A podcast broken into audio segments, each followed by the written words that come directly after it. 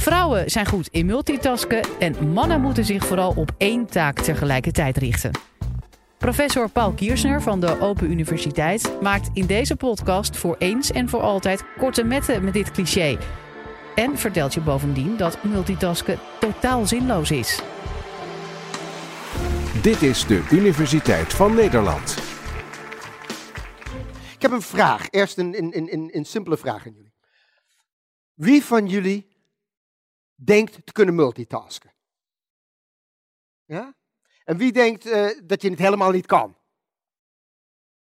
Oké, wij kunnen niet multitasken.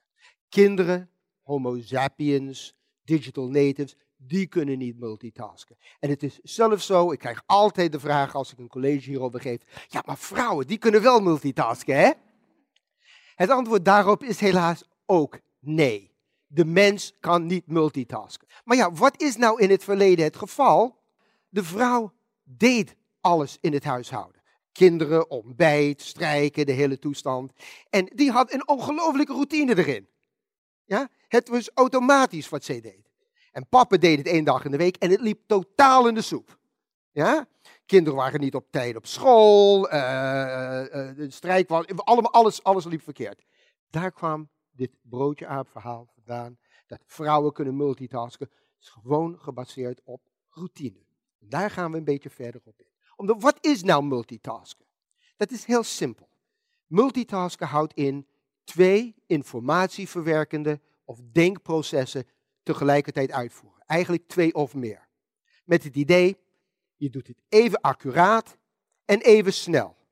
Maar er zijn maar weinig, niet eens mensen, dingen die kunnen multitasken. Typisch voorbeeld is een computer met meer dan één verwerkingseenheid. Multi-core computer. Die hebben allemaal aparte processoren en die kunnen allemaal onafhankelijk van elkaar werken. Maar het probleem is, wij hebben maar één hersen, één processor. Dus we kunnen niet meer dan één denkproces tegelijkertijd. Let erop, het gaat niet over geautomatiseerde processen. Het gaat niet over, kan ik lopen en tegelijkertijd praten. Ja?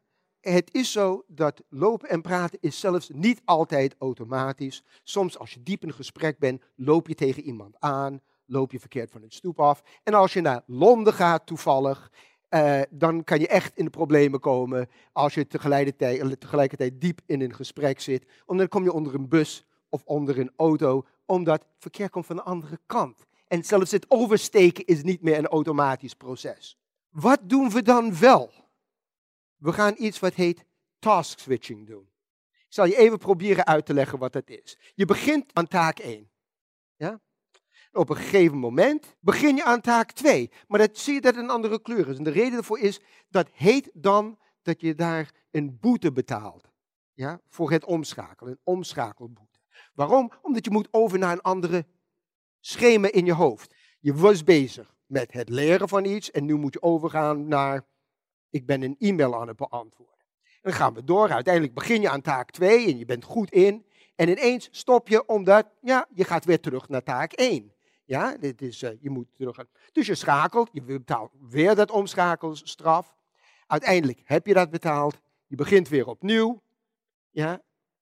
En je komt er wel in. En dan komt weer een derde taak erbij. En uh, je gaat je, je Facebooken of wat dan ook.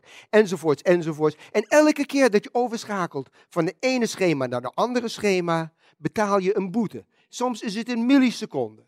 Maar allemaal opgeteld en het omgaan van schema naar schema leidt het tot problemen.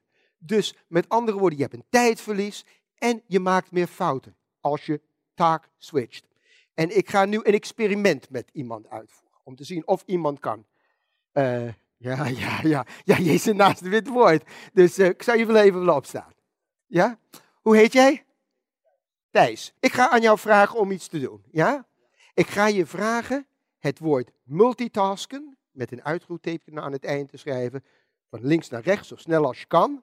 En dan naar onderen de cijfers 1 tot en met 12, zo snel als je kan. En ik heb hier een, een stopwatch. En we gaan kijken hoe lang dat duurt. Dus ik zeg 1, 2, 3. Begin maar. Multitasken met een uitroepteken. Uitstekend. 12 seconden 12,41. Zou je dat willen opschrijven? 12,41? Goed. Nou, ik ga je vragen om precies dezelfde taak met een ander woord. Task, switchen, zijn ook twaalf letters. En dat, maar ik wil dat je het anders doet. Ik wil je eerst de T en dan de 1. En dan de A en de 2. Enzovoort, totdat je laatste letter en laatste cijfer hebt gedaan. Oké? Begin maar.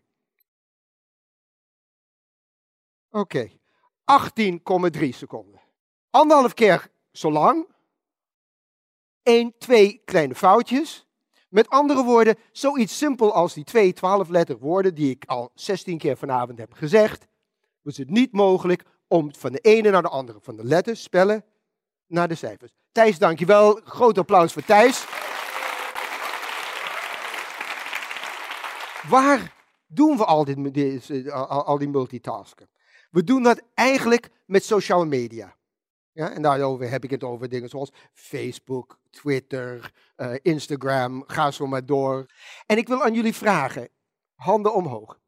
Wie van jullie denkt je apparaat, je telefoon, dat je half uurtje zonder probleem opzij zou kunnen zetten? De meeste. Oké? Uh, een uur. Wie denkt dat hij het in een uur kan volhouden? Wie denkt dat hij het uh, twee uur kan volhouden? Nou, mooi. En wie denkt uh, nog langer te kunnen volhouden? Nou, wat blijkt het geval te zijn? Wij kijken in de 18 uur per dag dat we wakker zijn. En dat begint 7 uur 51 in een onderzoek en eindigt tegen de avond. Dat wij gemiddeld 221 keer per dag alleen maar op ons telefoon kijken. Voor in totaal 3 uur en 16 minuten uit onze wakkere dag. Wat betekent dat wij kijken gemiddeld één keer per 4,3 minuten. Dus de mensen die denken dat ze het 30 minuten zonder meer kunnen volhouden, ze hebben waarschijnlijk al zeven keer naar hun telefoon gekeken. Maar wat zijn de effecten op het leren en productiviteit? Nou, het eerste is, het gaat natuurlijk langer om te leren. We hebben dit net gezien. Er zijn onderzoekingen uitgevoerd bij mensen waarin ze een tekst moesten leren, lezen en leren, totdat ze het beheersten. De beheersing kan zijn, meestal is dat je het voor 80% onthoudt. Dat is het beheersingsniveau. En als je dat gewoon deed, kost het je ongeveer vijf minuten, de proefpersonen, de respondenten daar. Als ze door een accomplice van de onderzoeker af en toe, alleen maar af en toe, gestoord werden met een tekstboodschap, zoals een Twitter of een sms'en, kost het bijna negen minuten om diezelfde tekst naar hetzelfde niveau te leren.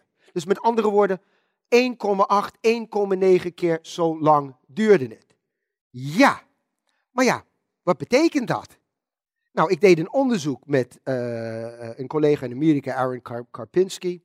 En we keken naar het gebruik van Facebook. En we zagen dat mensen die veel Facebookten tijdens het leren en weinig Facebookten tijdens het leren, alle twee even lang studeerden. Maar wat we ook wel vonden, is dat de mensen die Facebook gebruikten, scoorden scoorde gemiddeld op een schaal van 10 1 tot 1,5 punt lager op hun eindcijfer.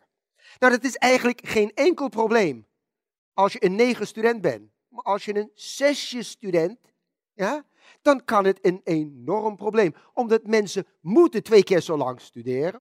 Maar dat doen mensen niet. Dus met andere woorden, ze gaan toch die één of twee uur, zoals je gewoon. Maar ondertussen zijn ze allemaal bezig met iets anders. Dus Eén volle punt.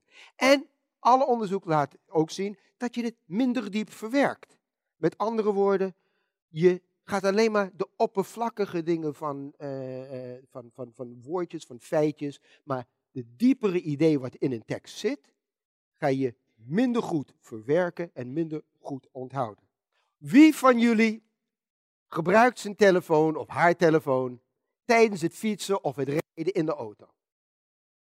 Geen politie hier, dus je zal niet gepakt worden. Ja? Oké. Doet er niks toe of het handsfree of niet. Streyer heeft een schitterend stuk onderzoek gedaan met mensen in een simulator. Drie condities. Mensen die reden gewoon. Mensen die reden en tegelijkertijd geïnterrumpeerd werd door telefoon. Ze moesten praten. En mensen die legaal dronken waren. Oké? Over de limiet. Driving under the influence. Ja? Wat vonden ze? Wonder boven wonder. De mensen die dronken waren en niet aan het telefoneren waren, reden het beste. De mensen die aan het telefoneren hadden meer ongelukken, gesimuleerde on- ongelukken. Duurde langer om te remmen, langer om terug in het verkeer te komen. Denk erom, omdat het punt is, als je aan het multitasken bent, is je reactie vertraagd. Kwart seconde, halve seconde. Maar als je 130 km per uur aan het rijden bent, kan dat net die halve seconde te veel zijn en knal je tegen iemand die voor je is. Maar het is nog erger. Ja? Omdat toen ze vroegen aan die mensen van welke kleur jasje had dat meisje die tussen die twee auto's uitkwamen op straat, zeiden de mensen die dronken waren en de mensen die gewoon reden, zeiden ze rood en zei die persoon die aan het telefoneren waren, welk meisje?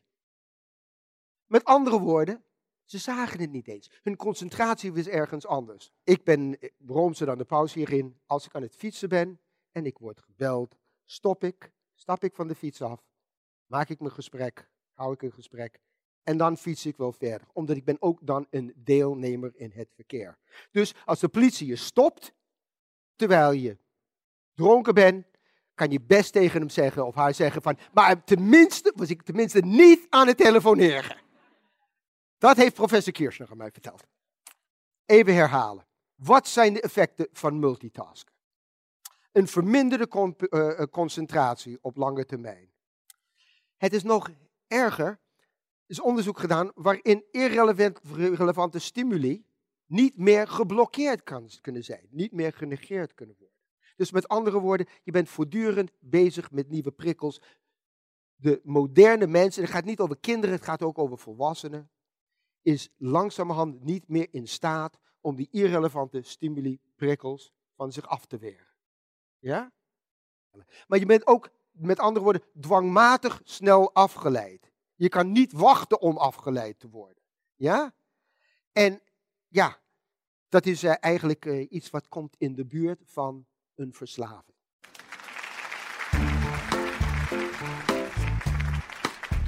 Dit was de Universiteit van Nederland. Wil je nou nog meer horen, bijvoorbeeld over de vraag waarom zoveel millennials kampen met een burn-out? Of hoe je een oogbal kunt bioprinten? Check de hele playlist.